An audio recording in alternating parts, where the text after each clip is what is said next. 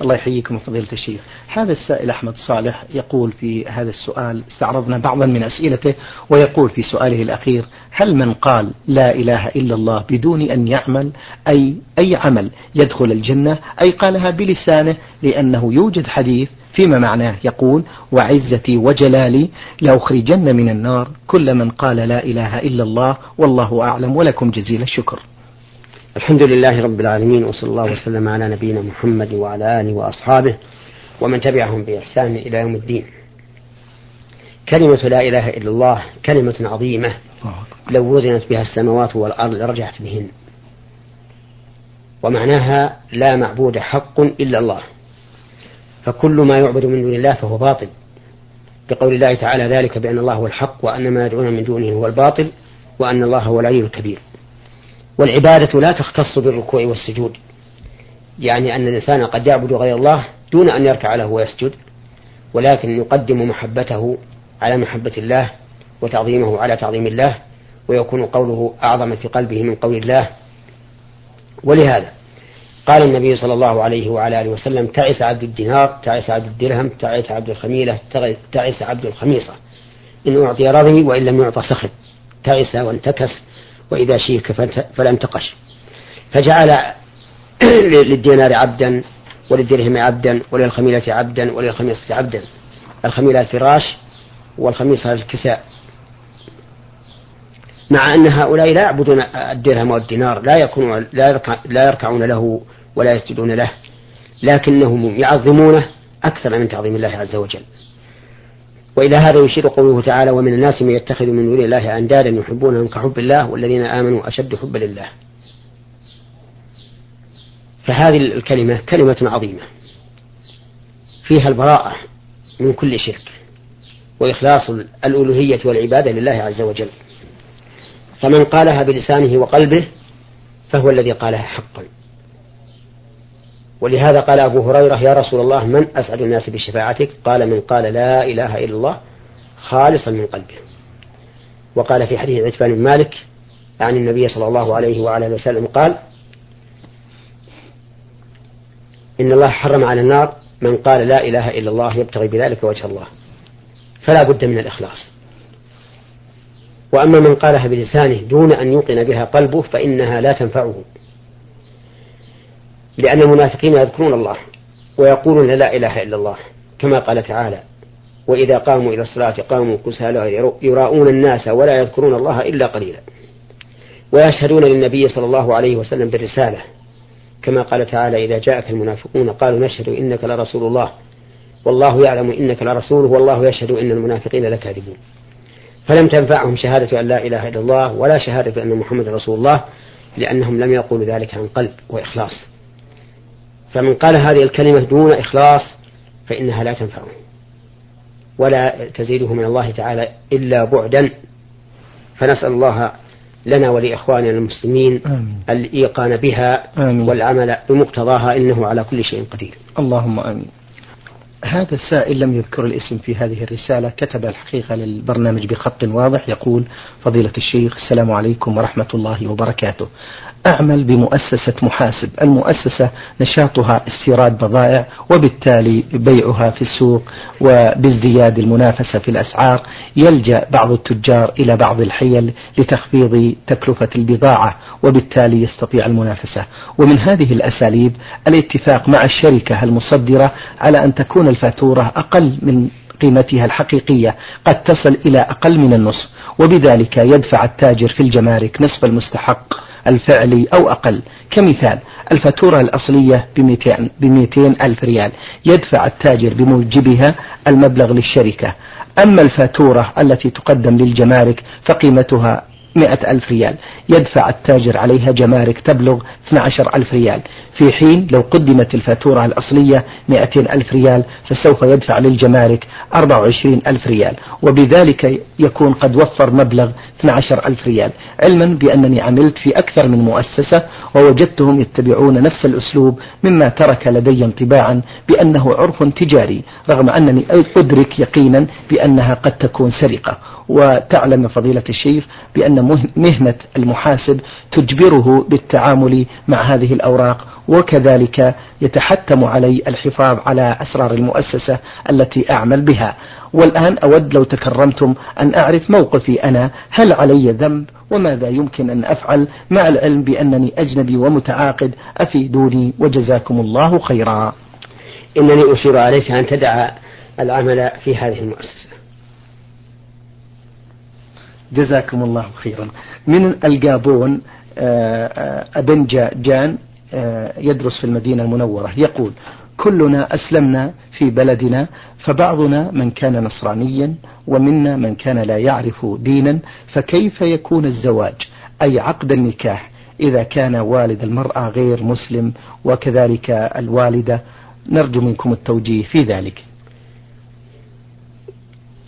أولا أنا أرغب أن يكون التعبير عن المدينة بالمدينة النبوية لأن هذا هو المعهود في عرف سلف هذه الأمة وبه تتميز عن غيرها حيث إنها نسبة حيث إنها تنسب إلى رسول الله صلى الله عليه وعلى آله وسلم. أما المنورة فإن كل بلاد دخلها الدين الإسلامي فهي منورة به. لكن النبوية أخص من المنورة. فلو عبر عنها أي عن المدينة المنورة بالمدينة النبوية لكان هذا أحسن. أما فيما يتعلق من الزواج بامرأة مسلمة أبوها غير مسلم فإن الواجب أن يكون الولي مسلما إذا كانت المرأة مسلمة. فيطلب غير الأب لتزويجها كعم أو أخ أو ما أشبه ذلك. فإن تعذر هذا فإن وليها القاضي. القاضي الشرعي الذي يحكم بشريعة الله إذا لم يوجد في عصبتها من هو مسلم. فإن خيفت الفتنة فلا بأس أن يعقد أبوها عقدا صوريا لا يستباح به الفرج ويعقد عقدا صحيحا على حسب ما ذكرنا أولا. نعم. عقدا يستباح به الفرج. بارك الله فيكم. السائل السائلة راء عين ميم من القصيم الطرفية. تقول أديت فريضة الحج والحمد لله ولم أرمي جمرة العقبة بسبب الزحام الشديد ووكلت زوجي ليرمي عني وأثناء رمي باقي الجمرات كنت مريضة فرمينا بعض الأيام ولم أتمكن من الرمي في بعض الأيام الأخرى فرمى عني زوجي فهل علي شيء في ذلك؟ أفيدوني مأجوري. أما الأيام التي رمى عنها زوجك وأنت مريضة فرمه مجزئ إن شاء الله تعالى. وأما الأيام التي رمى عنك وأنت لست مريضة ولكن تخافين الزحام فإن الزحام لا يستمر. الزحام يكون في أول وقت الرمي ثم لا يزال يخف شيئا فشيئا إلى أن ينعدم بالكلية. فلا يحصل زحام. وإن كان يحصل مثلا عشرات أو مئات من الذين يرمون الجمار لكن هذا لا يحصل به الزحمة التي تمنع من القيام بواجب الرمي. وعلى هذا فيكون توكيل الزوج في هذه الحال لا يجوز. بل ينتظر حتى يخف الزحام ثم ترمي المرأة بنفسها.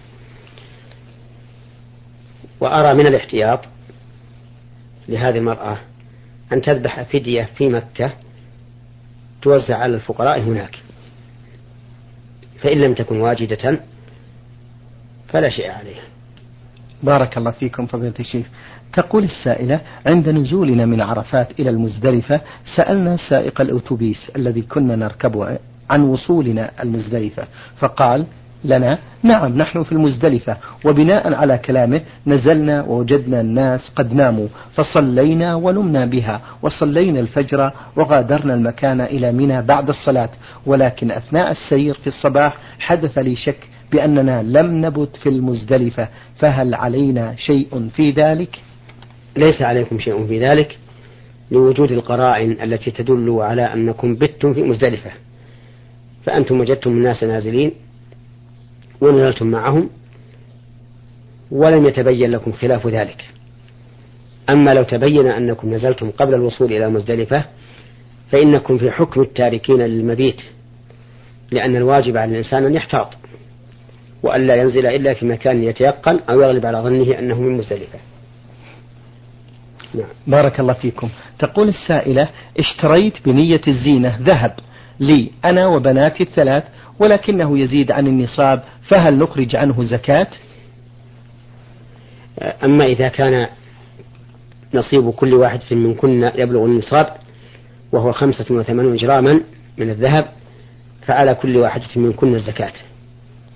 وأما إذا كان نصيبكن ينقص عن النصاب أي كل واحدة لا يبلغ نصيبها لا يبلغ حلجها الزكاة النصاب فليس عليكن زكاة وإن كان بعضكن يبلغ حليها النصاب والبعض الآخر لا يبلغه فمن بلغ حليها النصاب وجبت عليها الزكاة ومن لم يبلغ حليها النصاب لم يجب عليها الزكاة أو لم تجب عليها الزكاة. نعم. نعم. بارك الله فيكم. السائلة أم أحمد من البحرين تقول في هذا السؤال ما المقصود بقوله تعالى ولا يبدين زينتهن إلا ما ظهر منها وهل لبس القفازات واجب على المرأة؟ حيث أنني ألبس القفازات وزوجي يرفض لبس القفازات بحجة أنها ليست واجبة. مأجورين. معنى قوله تبارك وتعالى ولا يبدين زينتهن إلا ما ظهر منها النهي أي نهي, أي نهي النساء أن يظهرن زينتهن أي لباسهن التي الذي تتزين به المرأة إلا ما ظهر منها. يعني إلا الذي لا بد من ظهوره وهو العبات والملاءة التي تكون فوق القميص ونحوه. هذا هو القول الراجح في معنى الآية الكريمة. ومن ذلك أي من عدم إظهار آه، الزينة أن لا تظهر المرأة ما تلبسه من آه، الحلي وشبهه لقول الله تبارك وتعالى ولا يضربن بأرجلهن ليعلم ما يخفين من زينتهن. وأما لبس القفازين فإن ذلك من عادة نساء الصحابة رضي الله عنهم ودليل هذا أن النبي صلى الله عليه وعلى آله وسلم نهى المحرمة أن تلبس القفازين. وهذا يدل على أن من عادتهن أي من أي من عادة نساء الصحابة أن يلبسن القفازين. وعلى هذا فينبغي للزوج أن يفرح بلبسك القفازين لأن هذا من عادة نساء الصحابة رضي الله عنهم.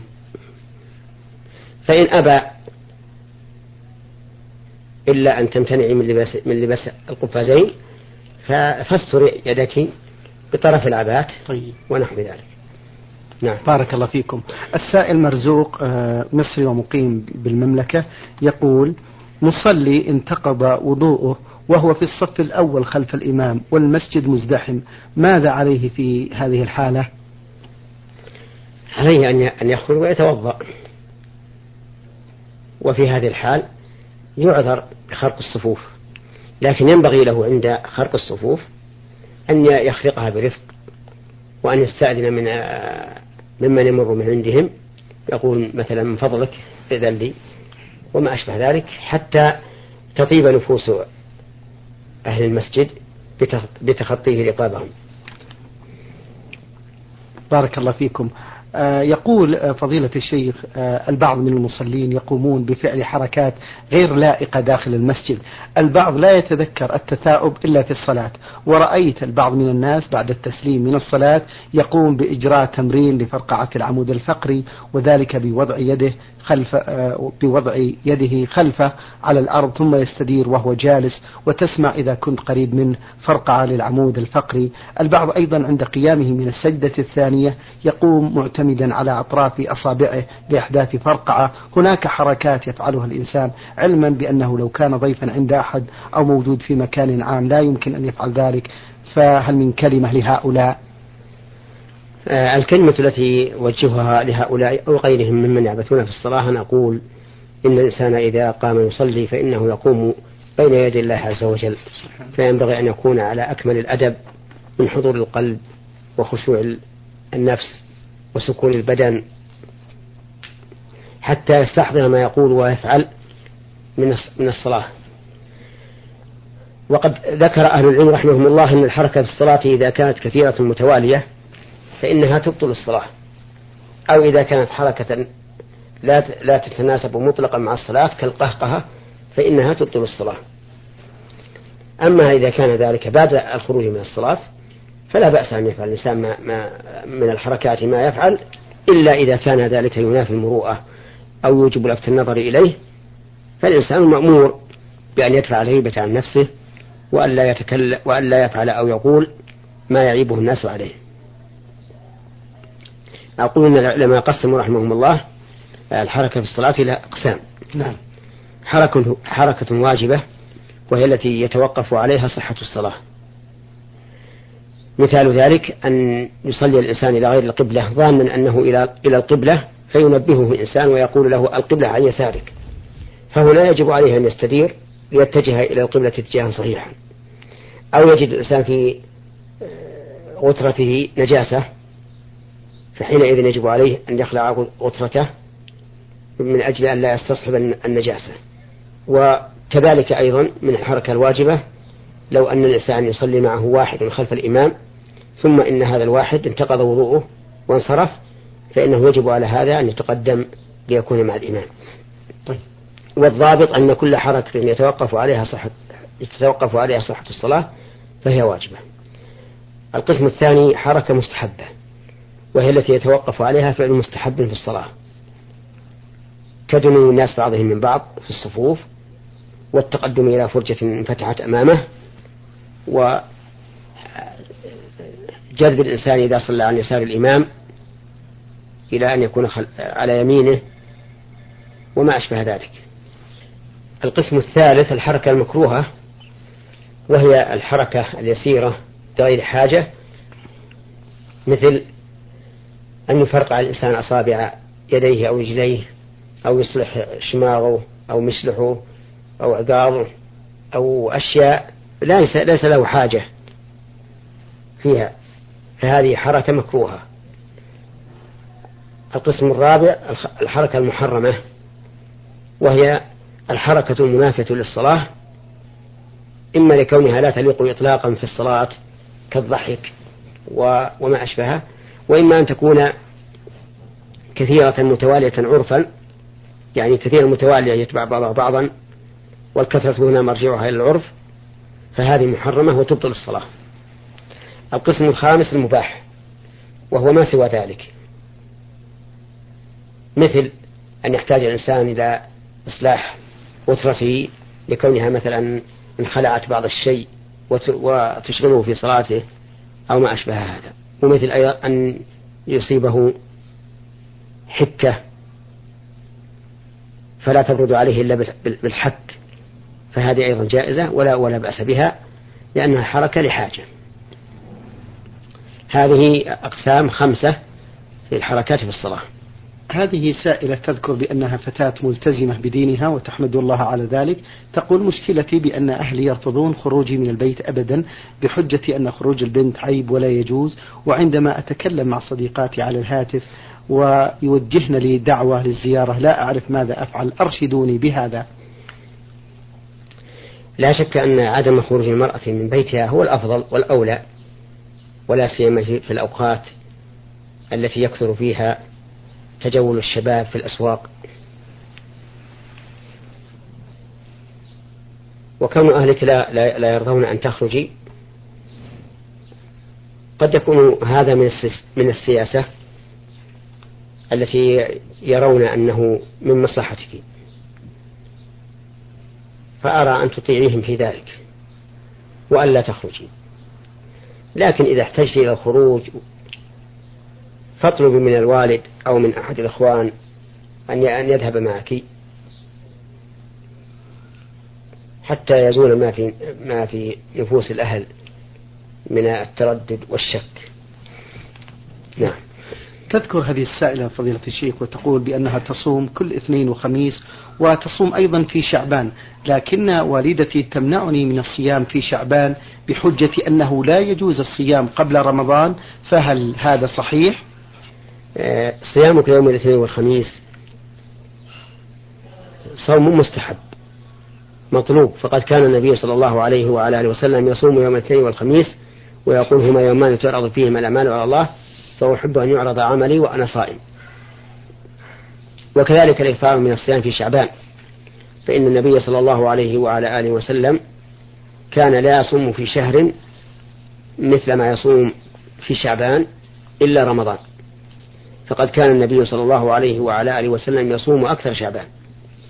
لكن من لم يكن يصوم في شعبان فإنه منهي عنه فإنه منهي أن يصوم قبل رمضان بيوم أو يومين لقول النبي صلى الله عليه وسلم لا يتقدمن أحد أحدكم رمضان بصوم يوم ولا يومين إلا رجل كان يصوم صوما فليصوم. فالمهم أن, أن تبلغ أمك بأن صيام شعبان من السنة أن يصومه الإنسان كله أو إلا قليلا منه. نعم. بارك الله فيكم. السائل ميم ميم بريدة يقول هل يجوز آه، قراءة الأذكار في الصباح والمساء وأنا محدث؟ فوجهوني بهذا السؤال. نعم لا حرج أن يذكر الإنسان ربه عز وجل وهو محدث سواء كان حدثه أصغر أم أكبر.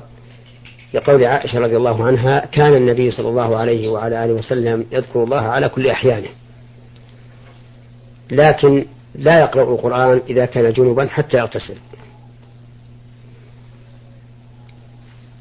نعم. بارك الله فيكم. وأما الدعاء نعم. آه، لوالديه ولمن شاء من المسلمين بعد فراغه من الذكر فلا يتخذه سنة ولكن لا بأس أن يدعو بما شاء. طيب. نعم. ما حكم قراءة سورة الكهف يوم الجمعة؟ وهل قراءة الإنسان لهذه السورة يداوم على قراءتها أم لا؟ قراءة سورة الكهف يوم الجمعة سنة وفيها أجر والمداومة على ذلك سنة. لأنها من الأمور المشروعة في يوم الجمعة فهي كالمداومة على التبكير يوم الجمعة وعلى ما يسن في يوم الجمعة. نعم. هل التسبيح في الركوع والسجود يكفي ثلاث مرات أم لا؟ أما الكفاية الواجبة فيكفي مرة واحدة. نعم. أن يقول سبحان ربي العظيم مرة واحدة في الركوع وسبحان ربي الأعلى مرة واحدة في السجود. وأما الكمال فلا حد له. لو سبح الإنسان ألف مرة فهو على خير. إلا أن يكون إماما فإن الإمام لا ينبغي له أن يزيد على ما كان النبي صلى الله عليه وعلى آله وسلم يفعله. وأما المأمون فهو تبع لإمامه لا يتخلف عنه. السائلة هذه تقول هل يجوز الصيام تطوعا من دون نية مسبقة؟ الصيام تطوعا يجوز بنية في أثناء النهار. ودليله أن النبي صلى الله عليه وعلى آله وسلم دخل ذات يوم على أهله فسأل هل عندكم شيء؟ سأل هل عندكم شيء؟ قالوا لا. قال فإني إذا صائم. لكن الصوم المقيد بيوم لا يكفي فيه النية من أثناء النهار. يعني بمعنى يوم عرفة مثلا. نعم. يشرع صومه. فلو لم ينوي الصوم إلا في أثناء النهار لم يحصل على الأجر الذي رتب على صوم يوم عرفة لأنه لم يصم إلا بعض اليوم. وكذلك صوم أيام الأيام, الأيام الست من شوال التابعة لرمضان. لو لم ينوي الإنسان إلا في أثناء النهار لم يكتب له صيام يوم كامل فإذا قدر أنه في أول يوم نوى من الظهر. ثم أتى بعد ذلك بصيام خمسة أيام فإنه لم يدرك صيام ستة أيام لأنه صام خمسة أيام ونصف. إذ أن الأجر لا يكتب إلا من النية. لقول النبي صلى الله عليه وعلى آله وسلم إنما الأعمال بالنيات وإنما لكل امرئ ما نوى. وأول النهار لم ينوي أن يصومه فلا يحصل له كمال اليوم. نعم. بارك الله فيكم. نختم هذا اللقاء بسؤال من مستمعة من سوريا أختكم في الله. ألف يا ألف. تقول بأنها فتاة تربت في بيت تكره فيه البنت منذ قديم الأزل مع أنني محافظة جدا وملتزمة باللباس الشرعي الجلباب ولكن النظرة للبنت في عائلتنا غير مريح كما أن والدي دائما يسخر من النساء بقوله ناقصات عقل ودين مما جعلني أكرهه كوني خلقت مما جعلني أكره كوني خلق خلقت فتاة. ما رأي الشرع في نظركم في ذلك فضيلة الشيخ؟ أرى أن الواجب على العبد أن يصبر على ما يبتليه الله به من أفعاله جل وعلا أو من أفعال العباد. فعليك الصبر والاحتساب على ما تسمعين أو تحسين به من الإيذاء من من الأهل. ولا وإني أوجه النصيحة للأهل الذين يحتقرون البنت ولا يرون لها قيمة بأن يتقوا الله عز وجل في البنات وأن يشعروا بأنه بأنهن من بنات آدم وأن النساء شقائق الرجال. ويجب علي على عليهم أن ينظروا إلى المرأة النظرة اللائقة بها. لا وكس ولا شطط. وأما إهانة المرأة وازدراؤها واحتقارها والسخرية منها فإن هذا لا يحل ولا يجوز. وقد قال النبي صلى الله عليه وسلم بحسب امرئ من الشر أن يحقر أخاه المسلم. كل المسلم على المسلم حرام دمه وماله وعرضه. نعم. مستمعة من الأردن تقول هل صحيح أن من صام ثلاثة أيام من كل شهر كأنه صام الشهر كله؟ صحيح.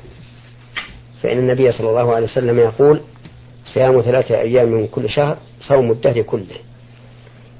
ووجه ذلك أن ثلاثة أيام إذا كانت الحسنة بعشر أمثالها صارت ثلاثين يوما.